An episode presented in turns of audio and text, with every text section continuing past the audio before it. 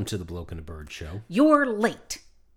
Yes, we we made a conscious decision to record late, um, and not because the race was significantly delayed enough that our craptastic DVR from the no, I don't even want to say the fine folks at Xfinity. The folks at X- Xfinity that do not allow me to extend the recording beyond an hour.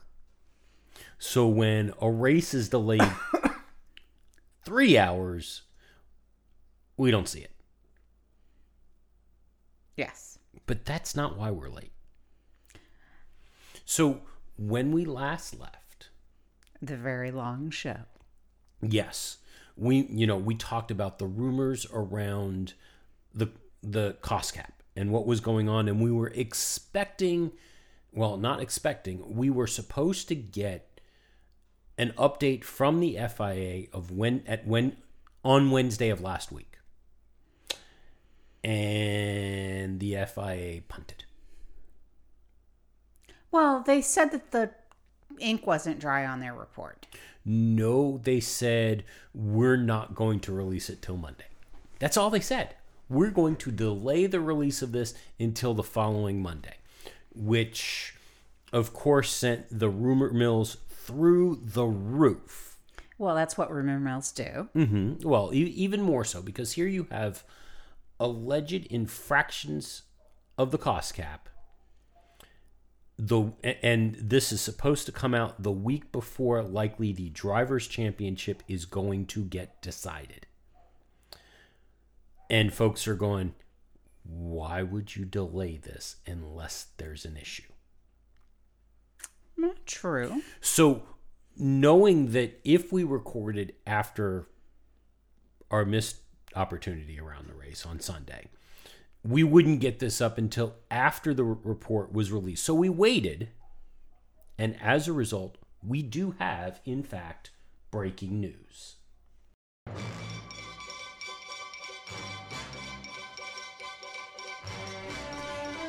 But it's not breaking because by the time you edit this and get it up, everybody in the entire Twitterverse will have weighed in an armchair, driver sided, uh, pit wall, you know, Tuesday morning pit wall, whatever you would call armchair quarterbacking after the fact. It is breaking news because we are talking about it within hours of it being announced. For us, that counts as breaking. Except in the podcast world, it's all time shifted and delayed. Don't take this away from me. Is my job. Do not take this away from me. this is my job. So, Monday has rolled around, and the FIA, you know, if the FIA knew what they were doing around this and was going to try and diminish the impact of this announcement, number one, they wouldn't have pushed it to Monday. I mean, clearly they tried. They put it at the they, they released it at 5 p.m. well, about 4:30 p.m. UK time. But if you know if you have ever watched The West Wing, You, know, it goes in the Friday dump. yeah, you you do it the Friday dump at 5 p.m. just before you declare the lid on coverage. That's when you release it, not on Monday. Even if you do it towards the end of the day. But oh no. But wait, wait. I think you have to deal with the fact that in West Wing world, they're dealing with a Monday through Friday schedule. That's why you put the lid on it on Friday evening. However, in the world of F1 on a race weekend, the lid comes off on Thursday and goes on on Sunday. So they actually participated by the West Wing rules of putting it in the dump right after all the news coverage. Well, okay, then by that, what they should have done was made the announcement Sunday night about an hour or two after the end of the Grand Prix, at, you know, and buried it in the news about the championship, not the day after. Well, yes. Dump it while everybody is on the Shinkansen to Tokyo Mm-hmm. or in the air from Tokyo, that's when you dump it, Exactly. not the next day. But they waited. So, what we have found out is that not one, not two, but three teams, and I know, again, going back to the Twitterverse and what they're saying, the Twitterverse is focusing on two. There was actually three teams that failed to get their certificate of compliance. Now, we know that one of those teams, Williams, not only um, didn't get their certificate of compliance, they already were fined $25,000. Um, theirs was a procedural violation. They failed to turn in their pa- the required paperwork on time. So- this is just a lesson for all of you people who turned in your homework late in high school. It does not fly. At least with the FIA, it does not fly. So they got uh, fined for that. That that has been announced what their penalty is. The other two teams, as expected, because Williams was really kind of the surprise. We weren't expecting, and a lot of folks aren't talking about Williams because it is kind of minor. I mean, the fact that they turned in the paperwork late, there's no competitive advantage there. that was just crap. Bill forgot to bring them over. Yeah. So but Williams aside, the other two teams, as expected, were Aston Martin and Red Bull. So Let's start with Aston Martin first. I was going to Okay. because you had said last week that you would not be surprised if Aston Martin was a major uh, violator of the cost cap because of what Lawrence Stroll has reportedly been pouring into new facilities. Was he the material? Was Aston Martin the material um, violation? Actually, no. What we know is that Aston's violation was procedural. We don't know what that procedural was, but they were hit with a procedural violation. We think, it, and again, don't know, it may be something to do specifically with accounting irregularities. That, you know, they didn't properly tag something or label something or something along those lines. But that one appears to be procedural. So again, probably not something that would have given them a competitive advantage. Well, okay. So we're assuming that the uh, the gobs of cash that are being flown into flooded into the new facilities is not causing a competitive advantage. Now, you said that Aston Martin and Red Bull. Now, could I be ever so hopeful that Red Bull was the material damage, the material uh, overage in the cost cap? No. However, Red Bull was so Red Bull had two violations here. One was procedural, and we don't, and, again, appears to be related to accounting issues, but a minor violation of the cost cap. So, what a minor, by definition, is less than five. They've gone over the cost cap by less than five percent. So about seven point eight five million, eh, not more than seven point eight five million dollars. We don't know what the exact number is. Dollars or euros? Um, I thought it was dollars. Yes, it's dollars because isn't the cost cap one hundred forty-five million dollars? I don't remember. I was just double checking. Yeah, one hundred forty-five million dollars. Okay. Now, I get. Okay, so minor because they were within the 5% wiggle room. Is that It's not really wiggle room because if you are in that window for minor, there are penalties associated with it. could they get disqualified from the 2021 season? Stop. Oh, Again, you, you got to think big picture here and, and what's happening here. But a minor overspend breach could lead to an accepted breach agreement between the FIA and Red Bull that could be published, or if Red Bull doesn't agree with the settlement, um, there's the cost cap adjudication panel that could decide on the penalties.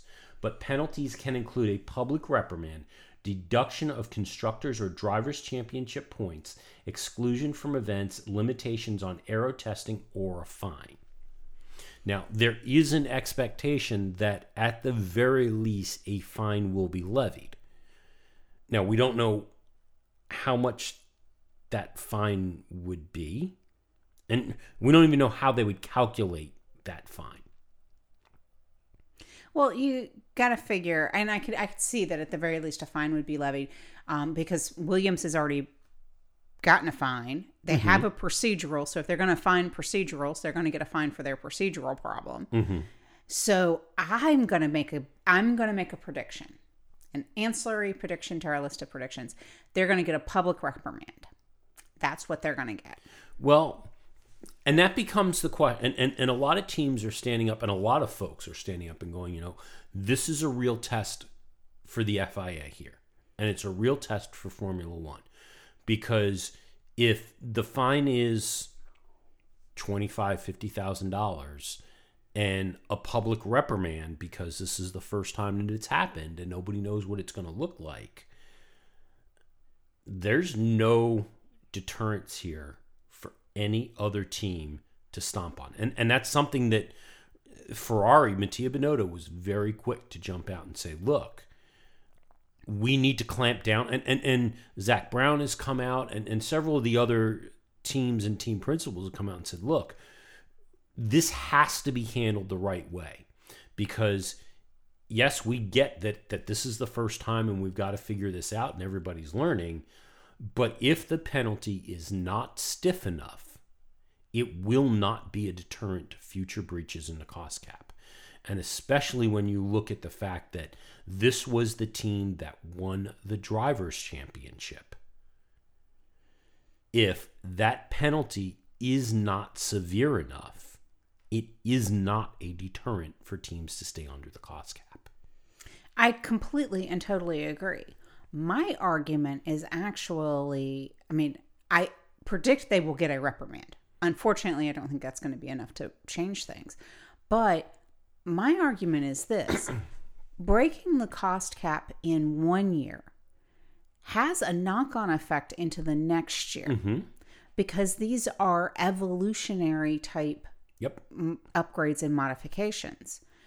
So yeah, we we could be talking less than seven point eight million dollars, and that doesn't in the world of F one that's a drop in the bucket, and I get it. But when we're talking about a front wing could be two million dollars, that's three front wings. That's that's significant. That could be one more wing that got tested in 21 that's affected Exactly. 22 um, Exactly. results. And that's the part that really kind of bothers me is it's not just that it was the team that won the drivers championship under controversy last year. It's also the team that has essentially run away with the drivers and constructors championship mm-hmm. the- in the immediate year following the breach. you know, if this overspend allowed them, regardless of where it was, I mean, let, let, let's say it was marketing. Let, let's say. Oh well, it's always blame no, marketing. No, stay with me on this one. Let's say that this was that they spent an extra $4 million than they should have on infrastructure work in the Red Bull Energy Station in a se- section that they use to entertain potential sponsors. That's $3 million or $4 million that should have been deducted from their engineering development or some other part of their program that wasn't properly deducted. And as a result, they were able to spend more on engineering or they were able to spend more on something that could give them, they were able to, to potentially spend more on replacement parts for damage that happened during the race season. Okay. I, I understand your logic and I'm following your logic. Mm-hmm. I'm going to point out your flaw in your logic. Okay. But bear with me because we're going to make a detour to get to my point. Okay. Do you remember playing the game Railroad Tycoon? Yeah. And when you started that game up, you were given an, an amount of money Mm-hmm. that then you had to allocate to stuff. Mm-hmm. Okay. Now we're going to stop the game right there. Let's just say that that amount of money that you were given at the beginning of that game was your cost cap. Now, there were no rules in the game that said you had to spend all $140 million Well, yeah. on engineering, for example. I mean, if you could do it with the way the cost cap is set up, you could spend $139 million on marketing and $1 million on your engineering program. Mm-hmm. Probably not the best and wisest choice. But your point is they played with something south of $7.8 million extra that no other team on the grid played with Correct. that and you will never be able to argue whether or not that single spend extra bought them the championship got them one more thing down the road did one more wind tunnel test one more mm-hmm. whatever that couldn't be replicated by another team because they stayed within the cost cap one could argue that the very implication that there is a minor and material difference, like the difference between 7.7 million versus 7.86 million, that that very distinction is already the FIA punting that these little, little changes aren't going to be worthy of major viol- violations and breaches. And it's going to make the cost cap essentially creep up. They're going to, what I believe will happen is that they're going to get a reprimand, and Matteo Binotto is going to be right. It's, there's no teeth to not going up to the top end of the minor breach. And mm-hmm. then every team that has the cash will go to the top end of the minor breach going, well, there's no teeth here in this. Well, what we, what one thing that we don't know, and and I will say it, it will moderate my stance a little bit if we know a little bit more. We don't know what the exact number is because you know if the exact number that they went over is about is, is ten thousand dollars. All right, fine. I don't care. Give them a reprimand. Ten thousand dollars. Whoopie do. You know, next time order fewer hamburgers for for catering. I mean, if it's ten thousand dollars, there's no way you're going to convince me that you're getting a significant. At one of these teams, you're getting a significant competitive advantage with you know ten thousand dollars. If it's over a million, hell, if it's over five hundred thousand, I would say that there is a potential that there was a competitive advantage there, and yeah, the FIA needs to step in at that point.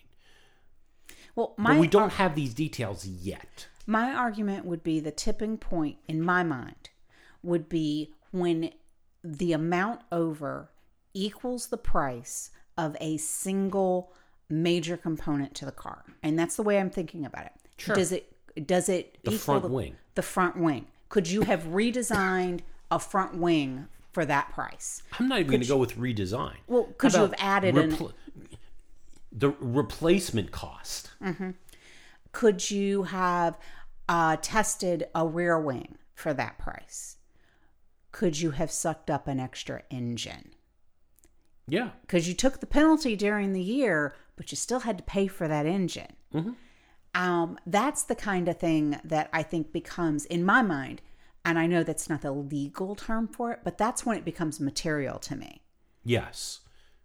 Well, in this case, it given that this is all about the overspend and the competitive the, the potential competitive advantage that that overspend gave the team if there was any potential of any new parts that they should not have been able to afford anything you know they were able to repair something and because they, they, they sucked up the added cost of the repairs and didn't deduct it from their other budgets or something like that that they were able to continue development that is material and when you're talking formula one and, and you know you look at the the differences between the qualify the final qualifying times going into this weekend that we were a hundredth of a second off it doesn't take much for there to be a material impact on the performance of the car. And it's a lot less than $7.85 million.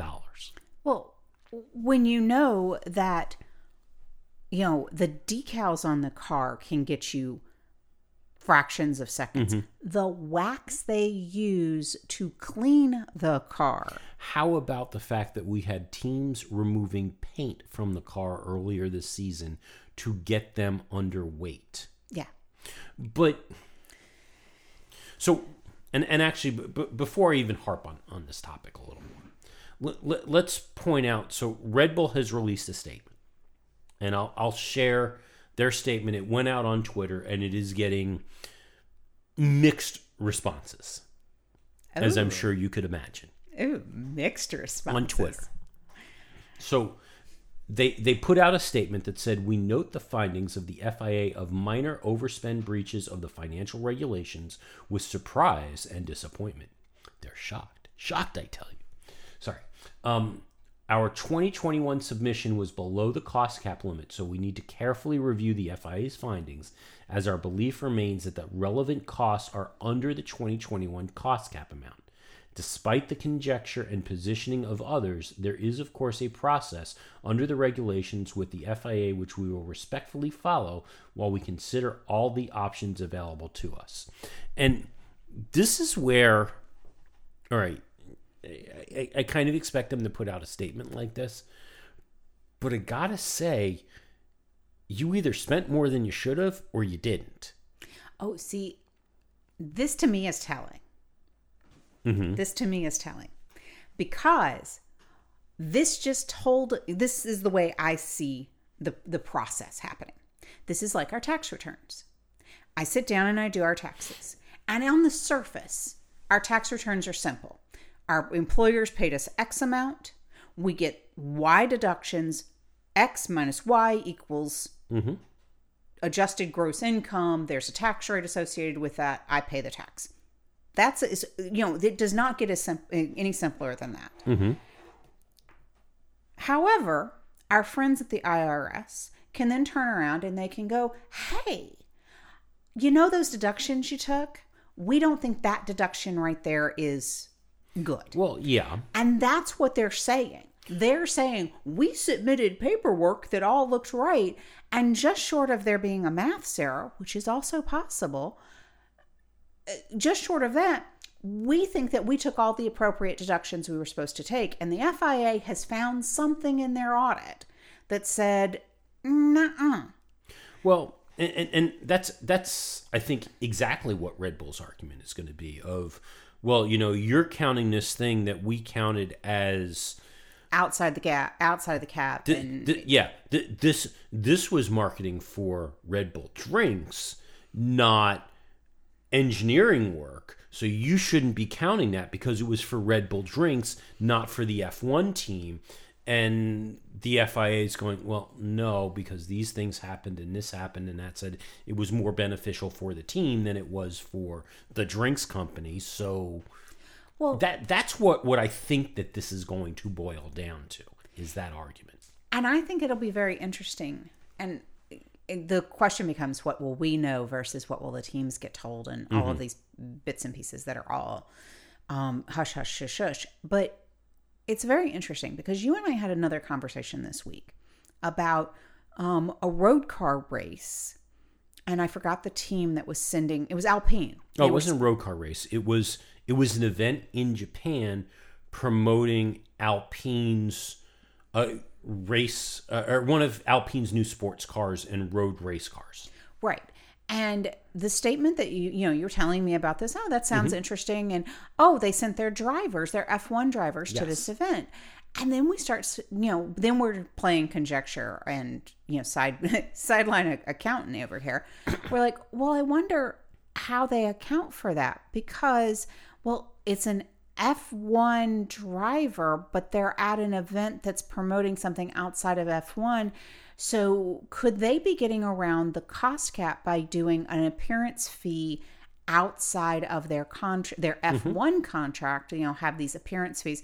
And so, I made the blunt comment. I said, "Oh, well, then you could have a driver that's got a twenty million dollar a total package deal, but only a million of that is F1 drive. You know, we're going to pay you a million dollars to drive the F1 car, but we're going to make sure and ensure that you have nineteen million dollars in appearance fees." Well, the, the the way they do that is, is first of all they, they write into the contract for the drivers that your marketing responsibilities include not just support for the Formula One team, but for these brands that are affiliated with the team. However, the event itself that that we were talking about here, yeah, they may have had the drivers at it, they may have had the team principals at it, they may have had the F1 team's sponsors at it and it may have been to cater to the F1 team sponsors. However, it was hosted by the motor car side of the house. It was the sports car that was sitting there. So it was technically an event put on by the sports car and motor car and road car side of the house, not the F1 team. So all of those costs get charged to the road car side of the house, not the F1, because they hosted it, but they used assets from other parts of the organization.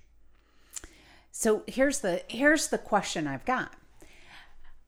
If there's any revenue associated, okay, so I, I get costs mm-hmm. are going to get uh, aligned to the motor car because it was a motor car event. Mm-hmm. But if there's any revenue that comes in as a part of that event, if that revenue crosses the streams, that revenue then gets sucked into a, a, a revenue stream that then funds part of the F1 Well, team. see, but the, the problem is though, since this is this is a promotional event, even if there are sponsors there, how do you then associate that, you know, Microsoft, whoever, I don't know, um, that they signed a deal to sponsor the F1 team because they went to this road car event and were wined and dined at the road car event. It, y- y- y- you, you have to be able to draw that connection and you can't. Well, okay, there are some pretty No. smart boffins in the marketing world, and it's called the attribution model. And yes, we do that all the time. However, that's not the way that math, that's not the math I'm thinking about. So you've got an F1 sponsor, you've got mm-hmm. Bob's Big Boy Barbecue, this is the F1 sponsor for mm-hmm. Alpine. And they get asked to then collaterally sponsor outside the agreement for their F1 sponsorship as part of this road car. You know, you'll get the invite to the road car, you'll get your name out. It's it's a clear. Guess what? All of your F1 drivers are going to be at this event. Wouldn't you like to throw a couple of thousand dollars into this deal? So now we've got revenue coming in from the same sponsor that's on the F1 side. Now, the cost for their appearance fee, well, that doesn't really cost the team anything, but it also doesn't make the team anything. It doesn't advance engineering. It doesn't do that. And it all it does is say, well, unless we explode the appearance fee to essentially be a total package deal for the driver, freeing up money for engineering. That's the only way that benefits the team to do it that Yeah, way. and and you know, the the folks at Sky who actually were at the event were like were, were very clear.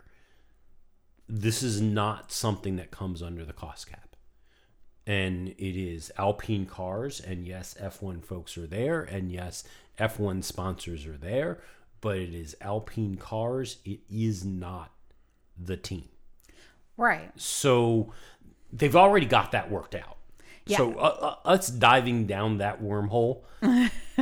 Well, yeah. The only thing I can say is I think that there's a there's the potential of disingenuousness.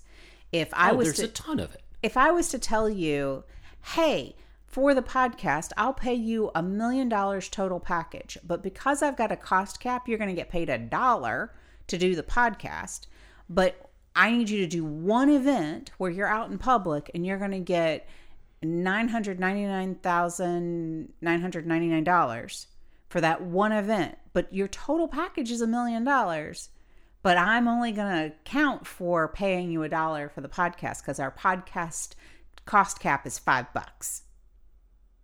That's the math. That's how you free up four extra dollars for engineering. Is all of a sudden Alonso's full paycheck is actually in appearance fees and not to drive the car. Yeah, and I don't know how that works. I don't No. know how that's been engineered to, to, to function. So I don't want to dive down into that because I don't know how it works. Okay. And I don't know if they're actually doing that and if that's the the defense that Red Bull is going to put up or if they're going to put something else up. So we're making assumptions here and, and, and I don't want to do that just yet. Well, everybody in the Twitterverse has. Why shouldn't we? Yeah, but they're not going down to that in that direction yet.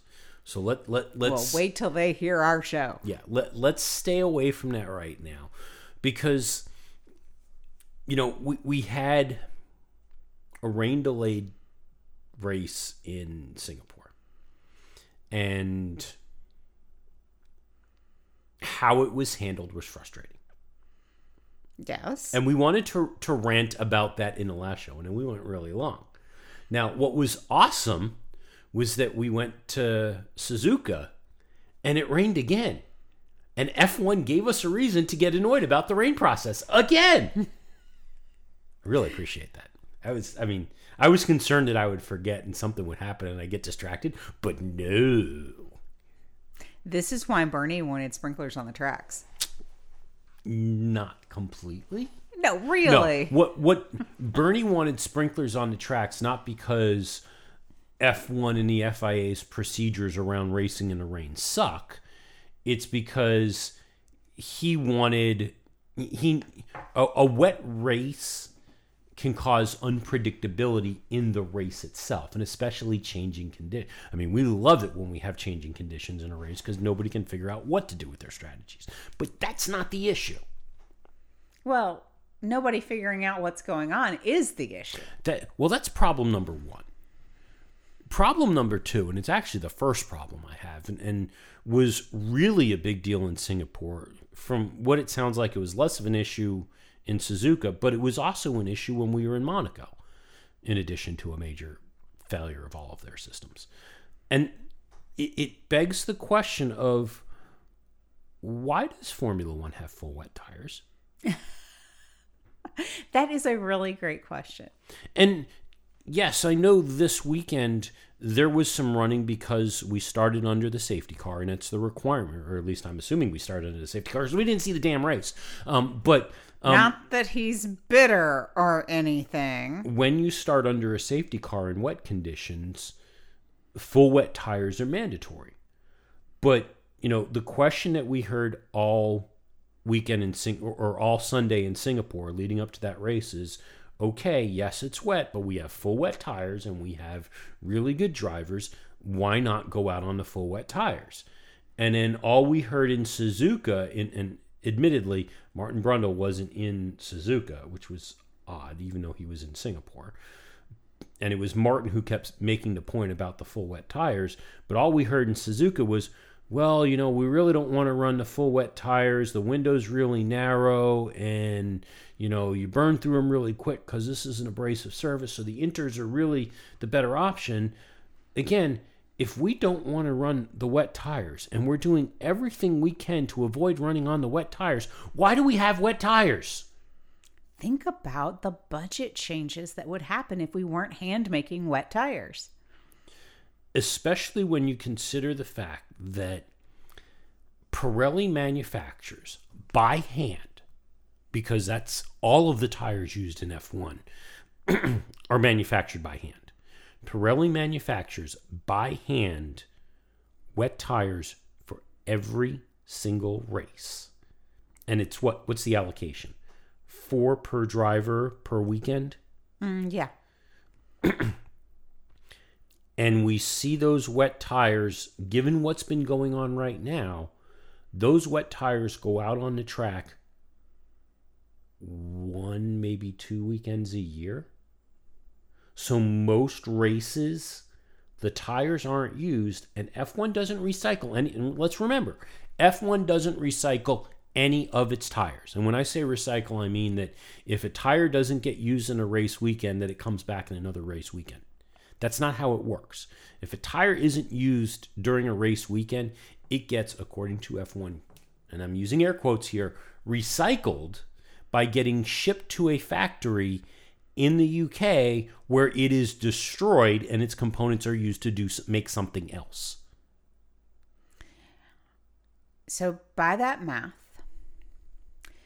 we have 80 wet tires per weekend Mm-hmm. that are produced. And a 24 race season. Figure that two of those races are wet that get used those wet tires. Mm-hmm. So we have 80 tires across 22 races is approximately oh my maths suck right now. It was really great when it was going to be 20 races. I was going with 20. it was 176 no, 1760 wet tires. Did I do that math correct? Maybe. Yeah. Now, I, I will assume, because I don't know, but I will assume that probably two sets a team are are retained past the season. You know, it's this thing of Ferrari turn or not Ferrari, Pirelli turns around and reserves two of those unused sets per team to get dropped on the car postseason to be used at promotional events or filming or whatever. Because we do know that wet tires tend to get dropped on these cars for those types of things. So l- let's assume that maybe not every single unused tire gets destroyed, and maybe each team is handed eight tires at the end of the season of here you go for display purposes only. That does not make my math any easier. You No. have around 1,600 unused, built but unused, destroyed wet tires a season get made just so that there could, in theory, have a wet tire at every race. So it, it does. It, it, it begs the question of if you've got your race stewards who are bending over backwards to not let the cars go out on wet tires. If you've got, like we had in Suzuka, everyone going, oh, the window is just so narrow to run these tires. You're better off going on inters. Do everything you can to get on inters. Why are we making these tires? And you know, I, I I get safety is important, and we want to try and run the cars whenever possible, and we want to race, and we want to see racing in these conditions because it can make exciting racing. But from the two laps of the race that we saw live before, we, and, and we've seen this before. Yeah, okay, it's fine if you're up at the front of the pack, but the mid back mid pack teams that visibility was shocking. Well, all right, it was shocking from what we could see from that in car camera. Now, the one thing that, that I will say, and we, talked about this a little bit, is I think that in car camera makes the conditions wor- look worse than they actually are. And I say that only because if you think about it, the camera has a little window that it's it's a lens that is sitting behind a window that is what the size of a postage stamp Okay. and the drivers have a full visor and they have a visor and a helmet that is not just part of the aerodynamic structure of the car but you know it's channeling air around the driver's head and that is having some impact on their visibility mm-hmm. so i don't think what the drivers actually see is quite as bad as what the in-car camera sees that's broadcasting but it ain't great Yeah. and when you're running on full wets, given that they are designed to move that much more water than the inters, it means the spray is that much worse. So why do we have them? Just just acknowledge. Formula 1 doesn't want to race on wets. We're only going to do inters.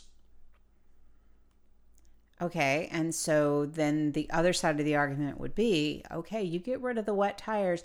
So now you've got a race that really requires wet tires. You're red flagged and you're not running. And that gives you the potential of having a Spa weekend of last year. It does.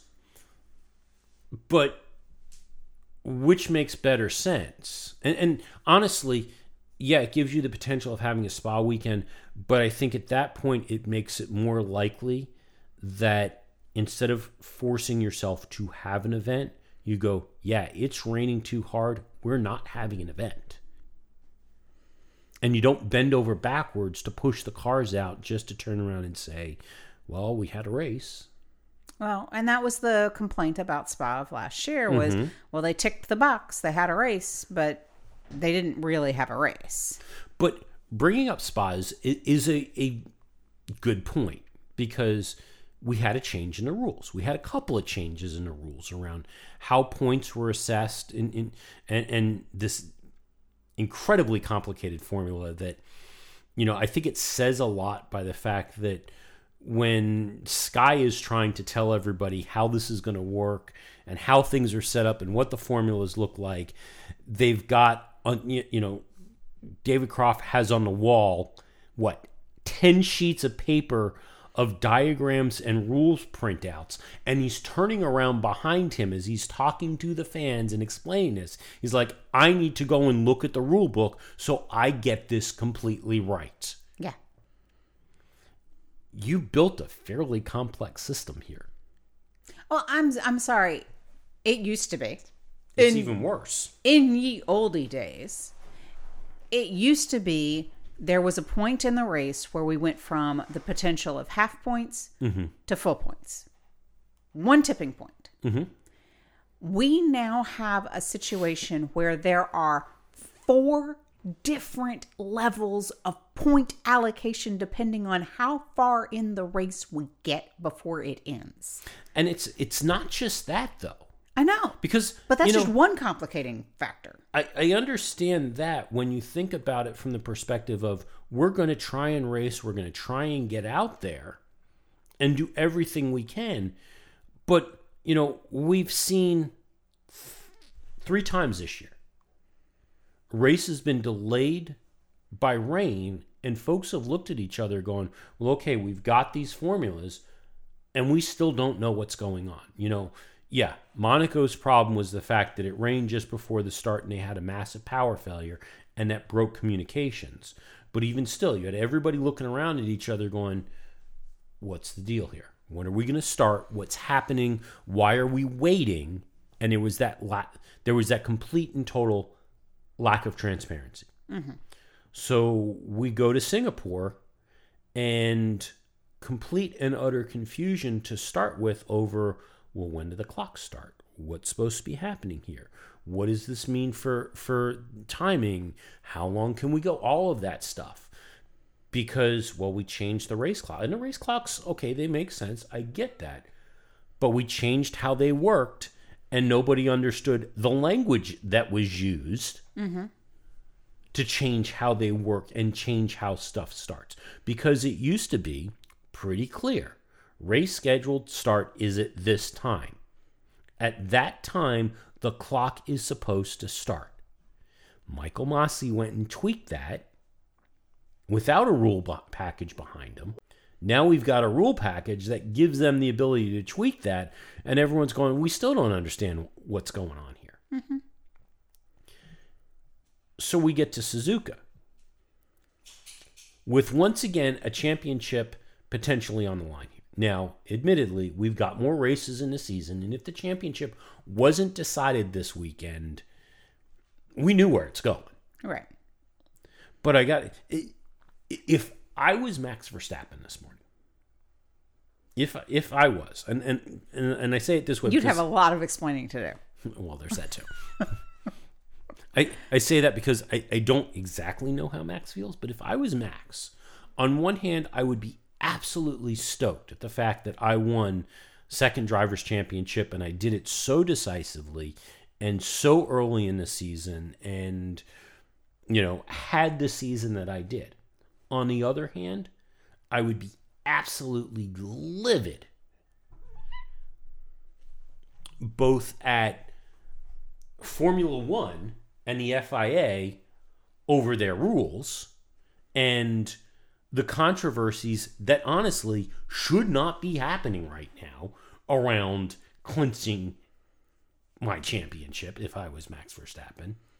And I'd also, of course, be really pissed off at Red Bull for potentially screwing up their accounting and causing additional controversy on my first title. Well, if I believed in my heart that Max had a single self aware bone in his body, which I do not, I would tell you. I think he does. I would tell you that if you woke up and you were Max Verstappen and with your self aware bones in your body, the very fact that you have back to back world championships would not overshadow the fact that you have back to back world championships that have occurred under controversy.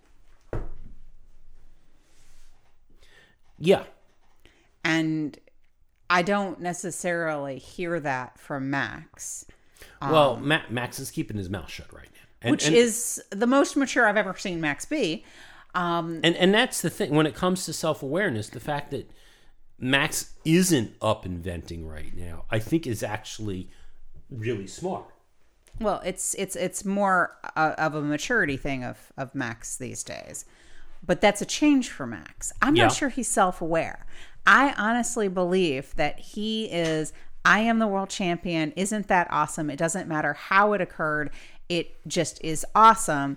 And I don't think it's quite sunk in that there's going to be pun- pundits in 10, 12 years when he is his star has faded that are going to say, you know, that Max Verstappen guy, he was a really great driver, but you notice that he only won championships when there was controversy?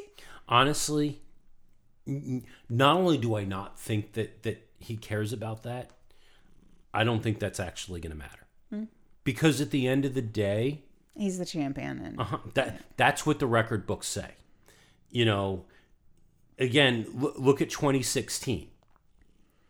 The record books say Nico Rosberg won the championship. Not that and that's what everybody focuses on, even though Lewis won more races, even though Lewis had ridiculous breakdowns throughout the year and all kinds of strokes of bad lucks.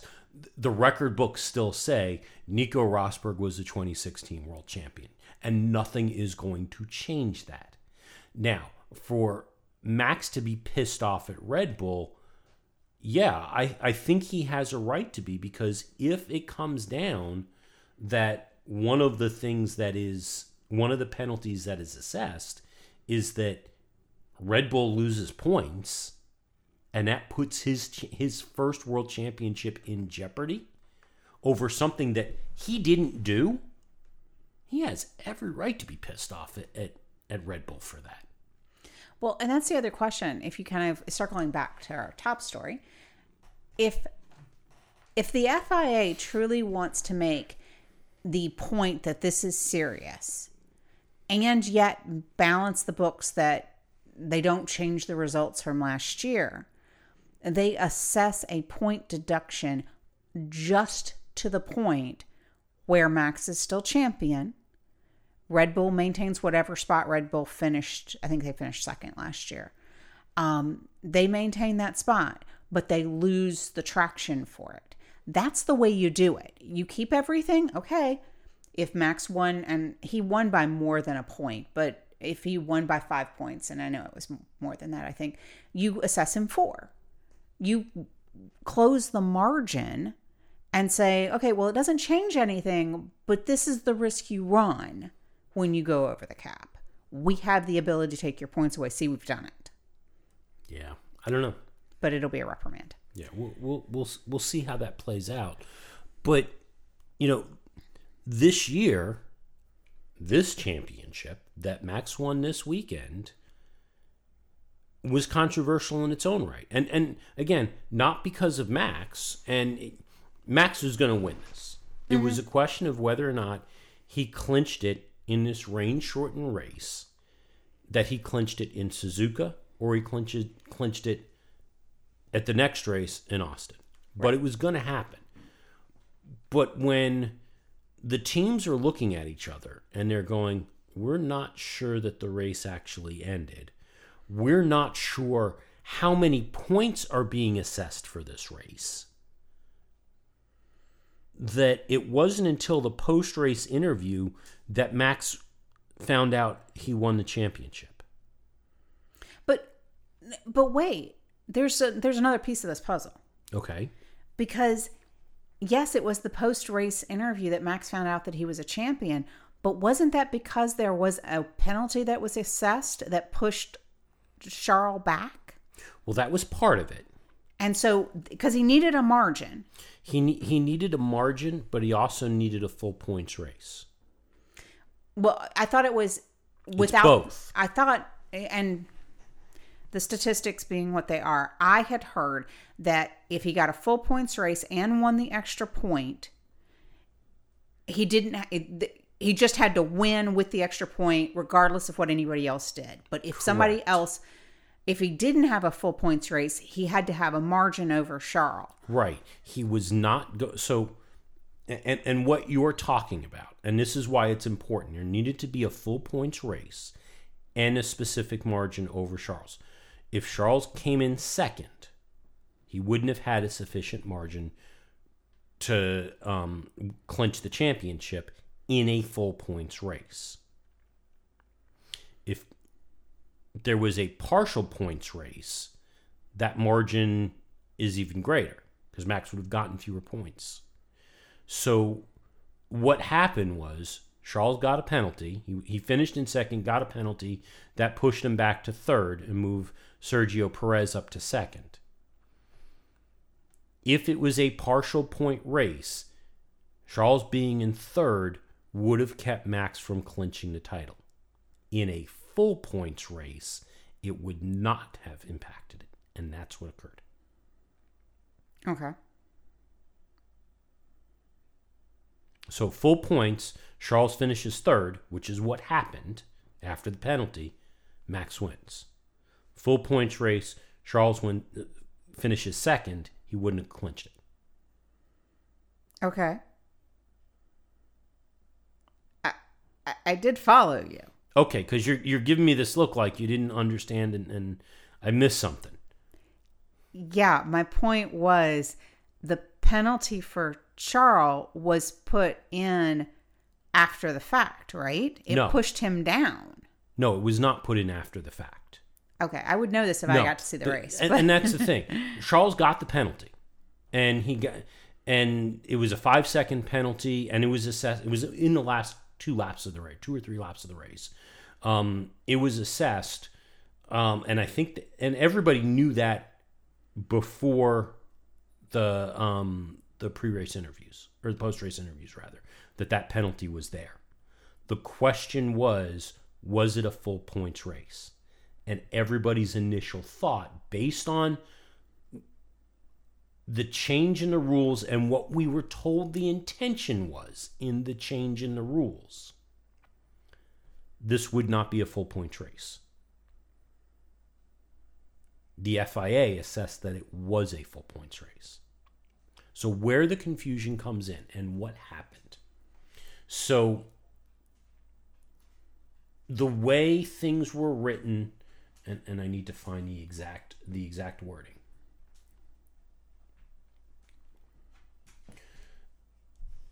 All the team, or, or a number of the teams, had the impression that the regulation had changed after last year's Belgian Grand Prix to award fewer points for shorter races would come into play because everybody's understanding was that if the race was not run full distance, had to be run at least 75%, the, we'd, we'd have fewer points.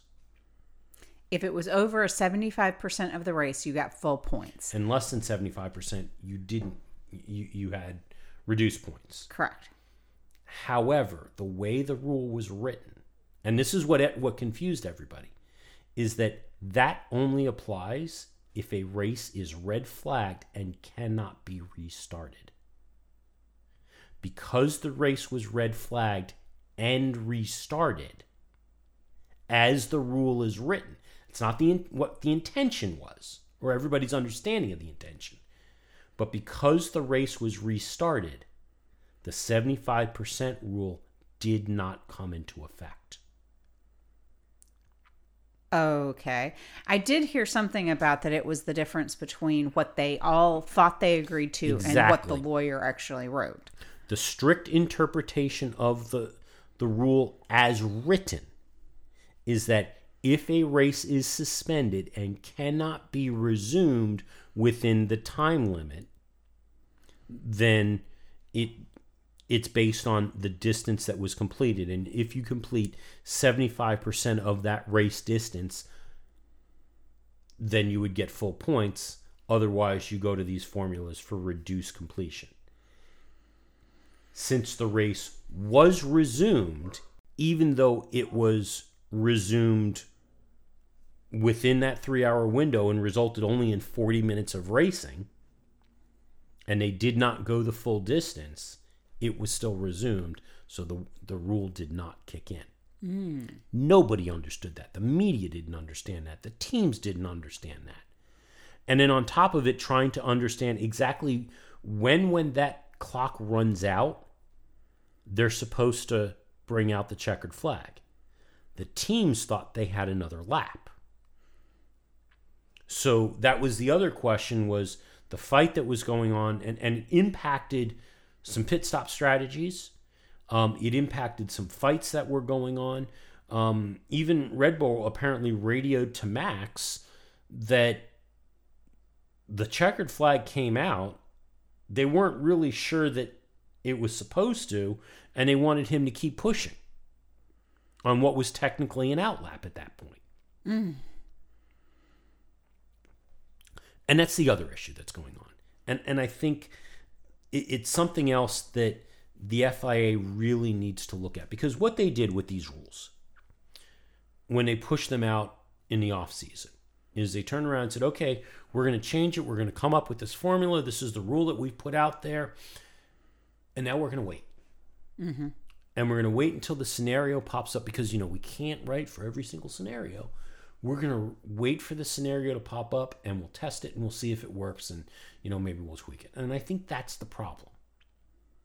You run into these situations that you didn't ex- you write the rules in anticipation of these situations but you don't actually test it. You don't actually validate that things are going to go the way you think they're going to go and if people are going to understand it or what the flaws are in your system until you've actually got to go and exercise this stuff. So why and, and my recommendation to the FIA here and I think they should be listening really well. Mohammed Ben Sulayem you, you should hear this. It's a really good idea. Organizations whether it's first responders whether it's companies whatever they regularly have exercises to test their procedures in the event of unexpected things. They have tabletop exercises. So why not turn around during winter testing and have when you know you've got three days of, of driver testing that they're on the track with the teams that it's a single driver and a single car out on the track and they're testing that stuff why not also have at the same time three days of tabletop exercises for your rules in your three hour window that you're supposed to have a race gather in representatives from the race stewards and representatives from the marshals and from race control and representatives for each of the team bosses and representatives from GPDA and from various outlets in the media and say, okay, we're going to do a tabletop exercise of a rain impacted event in pick a track. And tomorrow, our tabletop is going to be beautiful weather, but all our communications go down. Or we lose our links back to FIA headquarters. What do we do? And the next day is going to be, you know, a major incident out on track. What do we do? And exercise your rules and get everybody to understand what the rules actually are and how you're going to communicate not just to the teams, but to the fans and to the media when you've got to make these decisions. I have an amazing idea. Like we're talking I thought that was my the amazing idea. I'm going to take your idea and up it. I Up- have We're gonna up our standards now. Up yours? Yes. Really? I have the newest bestest idea for a home game. I do. It is like Dungeons and Dragons for F1. We can do a whole role playing exercise. Somebody has to be Michael Masi. They have to sit in another room. They're It can't exiled. be Michael Masi. yeah, because they have to oh sit in another room. They're exiled. It's gonna be the, the shambolic F1 weekend home game. Yes.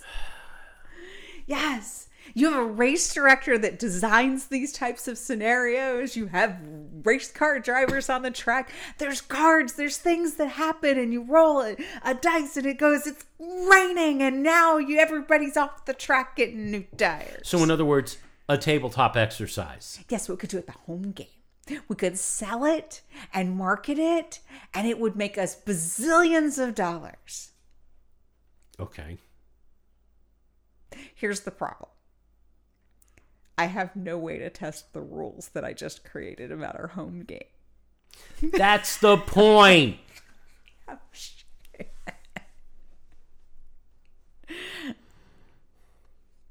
so what I'm going to do is I'm going to release this game out into the world and let people argue and since it'll be at home they'll have their internal fistfights inside their own houses. Yeah.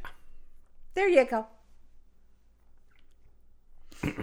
But in all seriousness, I think it's a this great is idea. what for. I mean, why not do that during winter testing? Um, hello. Why not do that in the summer break? Why not do it routinely? no, no, if- routinely. you, you can't do it too much. I mean, I mean that's the thing. When when when a lot most companies and most you know emergency response teams that do these things, they do them once a year. But for F1, they've got a scenario where all of these folks are in the same place doing F1 stuff without having an impact on the team. So you're not really in, you- you're not necessarily creating an additional burden on any of the teams. I mean, because that's one of the other things. Well, you know, now I got to spend budget on this. You don't need to do that. The teams are already there. The team principal should be able to spare three hours during a test session or a senior member of the team. There's no reason that you can't have representatives from the media there. G- your GPDA representatives are folks who are not driving for the team that day because the team only puts one driver in a car at a time. So for three hours, you can do this in a trackside environment without impacting the testing, without impacting the racing, without impacting anything, and everybody's there. But you can't do it while the drivers are on the track, even a single driver at a single time. You can't do it then because the race director has to focus on what's going on in the track. The, there are other things that are going on. You have two race directors. Number one, You so you only need one of them. But number two, since this is not for points, this is just the race director is only needed in testing to determine, you know, do we yellow flag, do we red flag, do we pull out, um, you know, do we keep the session going? That's it.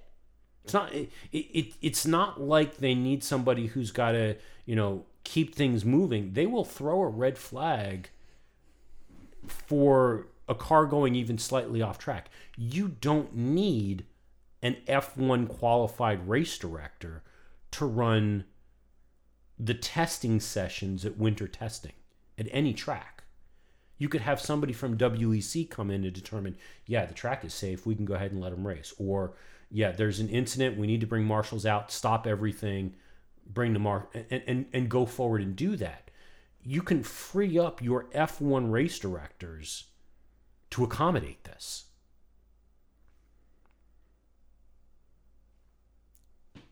I I would argue that trying to do it in tandem with cars on the track. Now, during the same weekend, maybe that works. Maybe it is, you know, at the end of the day, You can do that too. you know, when cars aren't on the track and everybody's done, buy everybody some dinner and sit them mm-hmm. around a table and go, okay, this is what's going on.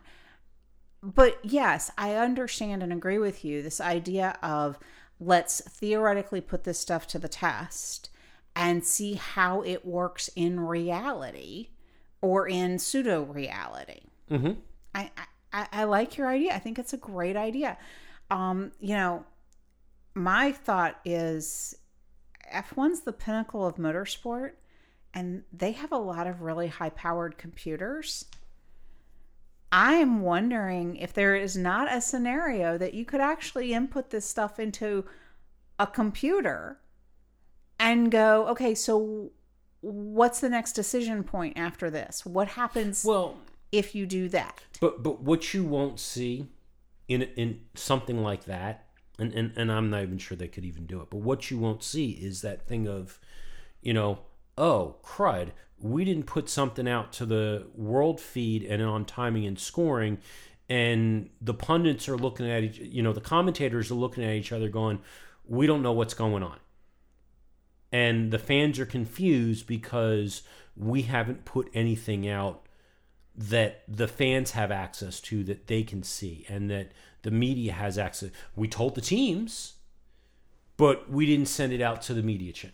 That's the kind of thing. And, and the same thing with reason why I think there should be representatives from the media as well is because it allows them to weigh in and go, hey, we're thinking that maybe you know we need to share this piece of it. Or we you know did you think about communicating this because nobody understands what's happening?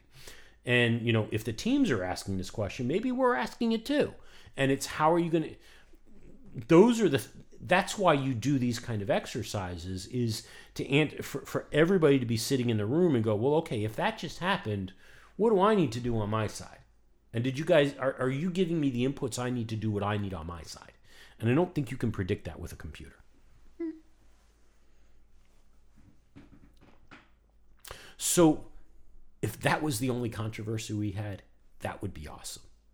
Because the other piece of controversy, and there there was some confusion, and, and I I get the the the frustration about the advertising holding hitting Pierre Gasly's car. It, it, it was bad.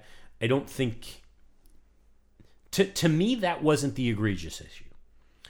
The egregious issue that to me was the tractor and the fact that there was a recovery vehicle in the pouring rain that came onto the track and we were not in a red flag not only were we not in a red flag condition we were not in a condition that really well even in a yellow flag, we shouldn't have cars on track in the rain and recovery vehicles on track, especially in Suzuka. Well, that's the that's the thing is everybody's hypersensitive because it is a Suzuka. Um, but you're right. The very fact that there was a recovery vehicle on the track at the same time that cars were on the track and we were mm-hmm. not even in we weren't in a red flag condition. It it was that to me is just a miscommunication of a massive proportions. And let's not forget. So, you know, we go back a couple of years, and one of the reasons why everyone is upset and why I make the big deal that it was Suzuka was that it was at Suzuka in the pouring rain, and I want to say it was towards the end of the race because I don't think the race had ended at that point, but it, no, it was under safety car conditions mm-hmm. where a recovery vehicle was within the boundaries of the track because they were not on the track proper. They were in, I think, the gravel, recovering a car, and Jules Bianchi lost control and hit the car or hit the, the tractor days before the halo, and it cost Jules his life. Yeah. And, you know, you've got folks like Charles Leclerc who grew up with Jules and was was close friends with Jules Bianchi and the Bianchi family and a lot of other drivers who knew him. It was a big hole and a big impact. It was the last time that we lost a driver on the track and it was something that was utterly avoidable. Exactly. And then this weekend, in the pouring rain, we have a tractor on the track with cars on the track driving it at higher speeds. They weren't under safety car conditions, they were on a yellow flag at most. Right. And visibility being what it is. Um, I mean, in the rain, they just Mm-hmm. cannot see well enough to know where they're going. And then you have advertising boards that pop out. I mean, And- that's you know, the incident with Jules, and, and, and this is why folks are upset, is it wasn't because he couldn't see it. It was because the track was so wet, he lost control. right. So you've got a situation where cars were not even traveling at the same kind of restricted speeds that that incident occurred, and a tractor came out. Mm-hmm. So the GPDA is obviously royally ticked off over this. Um, Pierre Gasly was beside himself. Well, and he's in that class with Jules. He's of that age group. well, he was a little younger, but yeah, he, he definitely knew him. Yeah. and and knew the history um he was beside himself and everybody thought it was because of the sign but actually no and you know he, he was right to be upset over that the FIA's response has been well we're going to investigate it. Which, which says to me that this quickly that they didn't know what happened and and or or at least that they know and all they're going to say is we're going to investigate it is that they know they screwed up. Yeah. and they screwed up big because hey think about when the fire truck came on in Korea that year and was leading the race the FIA was really quick to go um yeah they went before we told them we told them to get ready. We didn't tell them to go. They went anyway. Not our fault. This time they were not so quick to say um yeah so All right. We need to get off this this uh, downer moment, and we're coming up against how long our show was last week. Um, so I think you told me that we need to round up some driver information. Sure. So we've got driver news. Um, really weren't surprised by the first one, and that was Alpine confirming that Pierre Gasly will be joining the team and replacing Fernando Alonso. Okay. Um, and Otmar has come out and said that he really hopes that Pierre and Esteban rekindle their friendship from karting. Oh my, that does not sound good. Yeah. Okay. I, I have to wonder if, if Otmar's going to get unceremoniously removed from that team in the next couple of years. Because I've been less than impressed with, with his performance and his. Well, his intuitive insight is uh, not great. Yeah. Very much less impressed with Otmar now that he's left Aston Martin. Which is sad because I did like Otmar at Aston. Um, but the other bit of news would be who would be replacing Pierre at AlphaTauri. So it was announced that Nyck de Vries will be joining the team, which, for starters, I think is the first time that we've heard of somebody making the jump from Formula E into Formula One. Mm-hmm. And that that's that's pretty big in its own right. Um, but it sounds like the one that Nick really has to thank for this opportunity is Max Verstappen. Really? Why? So, word is, and it sounds like it's been confirmed by Helmut Marko, that after Nick's performance in Monza, it was Max who picked up the phone and called Helmut and said, You need to get Nick. Interesting. And it happened that fast. In that it was after Monza, Helmut reached out to Nick and things moved. Interesting. Yes. Who would have thought Max was uh, a, a mover and shaker? Apparently he was. And yeah, Nyck de Vries has Max Verstappen to thank for his seat in Formula One. I don't know if I'd want to be beholden to Mr. Verstappen. I don't know if he's necessarily beholden. I don't know.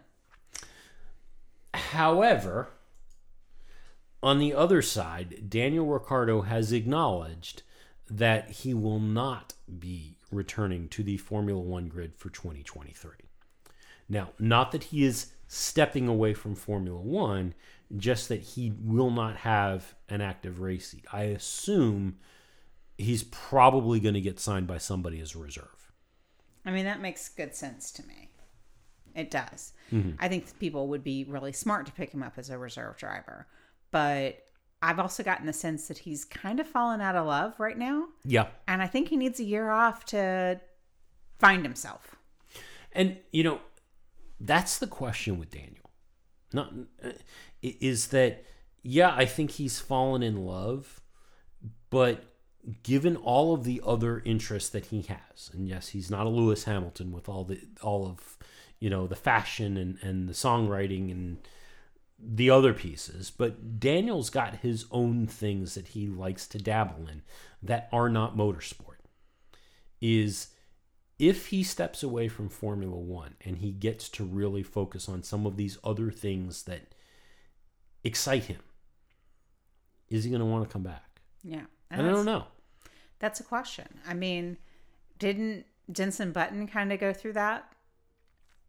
No, Jenson. He Jen- took a year and then he said, I'm not. I, he came back for like a race and then he's like, I'm done. No, actually, what he did was in that year he went to I think it was Super Formula in Japan. And he was talking about those experiences this weekend. When he left Formula One, he went to go race in Japan. Right. um, and spent some time in the U.S. and doing other stuff. Um, he was never planning on coming back to Formula One. Um, it's just a matter of when Jenson decided that he wanted to step away from motorsport, from actively racing, is I guess the best way to put it. But when Jenson retired from from McLaren, he still was involved, and, and he's still involved in motorsport. He's, I think, the drive. Well, he's a driver coach over at Williams. Um, so he speaks to um, Alex Albon all the time and Nick Latifi because he's part of their coaching and driver development piece, but as a mentor, not as a driver. So I got the impression, if I remembered his video statement, that his first round, like when he left McLaren that year, it was it was really around the I'm not sure I'm, I'm going to go and and do other things because I'm not sure I'm done with Formula One yet. And he came back and he did a race or two um, to fill in, and He, he did then- the he did the one for Fernando Alonso in Monaco when Fernando, Fernando went, went to go to drive in Indy. And and he told Fernando he was going to win a seat. Right. He came back and he did that. And that was the time. Then he came out and said, Yeah, I think I'm done. I'm done with Formula One. Not, you know, done, done. Like he was behind the scenes. He was done Yeah. being a driver. But I remember that video was very cryptic about whether or not he was done, done. So maybe that's what Daniel needs. I don't know. We'll see where he goes. I mean, he's he's been. we- We've heard some potential flirtation with NASCAR, um, but also we've heard from him of, well, I really don't want to race on oval. So I don't know. We'll see what happens. Are there any open driver seats left? There is one left, um, and that is the seat at Haas. Mm, the one that Mick is fighting Hulkenberg for right now. Yeah. Now there was an interesting comment that um, we heard from Guenther Steiner this week. He said, "quote I'm done with rookies for now." Now, Mick, I don't think you'd consider a rookie. This would be his third season in F1. Um, but it does make it clear that they're not going to bring in somebody from F2, I think. So, no, not that Haas was ever going to bring back Santino Ferrucci, but Santino Ferrucci was definitely out of the picture. um, and in our last story, um, and given the backers, I'm really kind of surprised. Um, so we had talked about last year when the W Series calendar was released that this year the last two races were going to be first for the W Series. One was going to be in Austin, the other was going to be in Mexico City. um, and the season finale was going to be Mexico City. They're not happening. Really? W Series, after their inaugural race in Singapore, has ended their season early because they've run out of money. Uh oh. So, um, what they have announced is that in order to, so there was a commercial partnership that they say that they were expecting that fell through. Was And it with Rich Energy? Uh, Yeah, maybe. well, that's the thing is, I thought one of the backers behind this was David Coulthard. Yeah. So, David, where's the where's the money, David? Maybe David was a backer, but not a major sponsor. Yeah.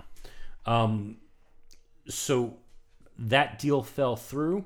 Uh, so they've said that to focus on the longer term fundraising process to enable the longevity and financial health of the series and beyond and enable cost cutting. They were canceling the remaining races of the year. Uh oh. That does not bode well. So the end of the season means that Jamie Chadwick, who is already 50 points clear of the drivers' championship standings, is now the de facto W Series champion. And I love the fact that they they, they put in a statement, and well, yes, it's accurate. They put in a statement that it means that Jamie is the record-breaking third time champion of the series. She's also the only champion in the series. Right, because the series only been around for three years. I mean, I get that, yes, technically that does make it record breaking, but when your record is three because you've only had three seasons, it's. Every year's. a- I mean, the first time that she did it, it was record breaking. And the second year that she did, I mean, come on. Yeah, but the very fact here's what bothers me. And we're going to end on this note, I'm sure. Here's what bothers me. She's a third time W Series champion. Mm-hmm. She can't get a drive even in F2.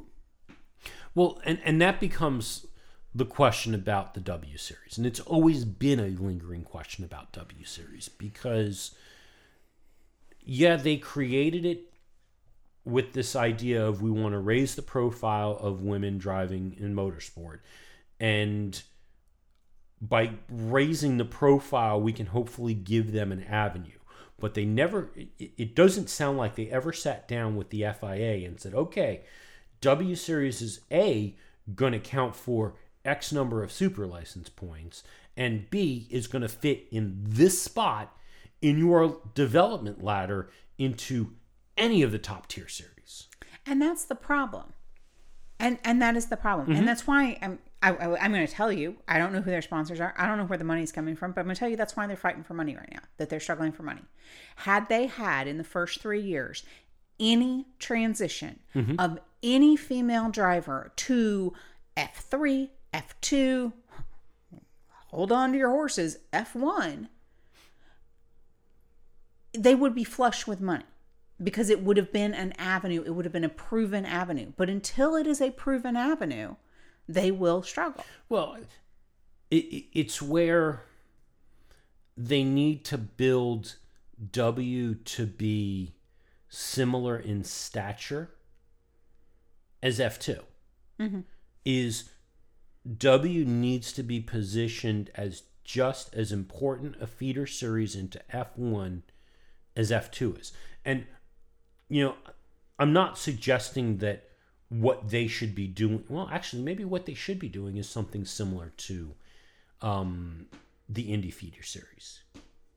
Not to the same extent. So, if you're not familiar with how the, the, the Indy feeder series works, it's uh, the Indy Pro, actually, it's F2000 to Indy Pro to Indy Lights up into Indy And the way it works there is if you win your championship, whichever one of those series in, you are guaranteed a seat in the next series above. It may not be a full season seat, but you are guaranteed a seat in the next season above. So if you say win the Indy Lights as as the one that is directly below IndyCar, if you win that series, you are guaranteed that you are going to race in some number of races because with IndyCar, it's not a guarantee that you race all season.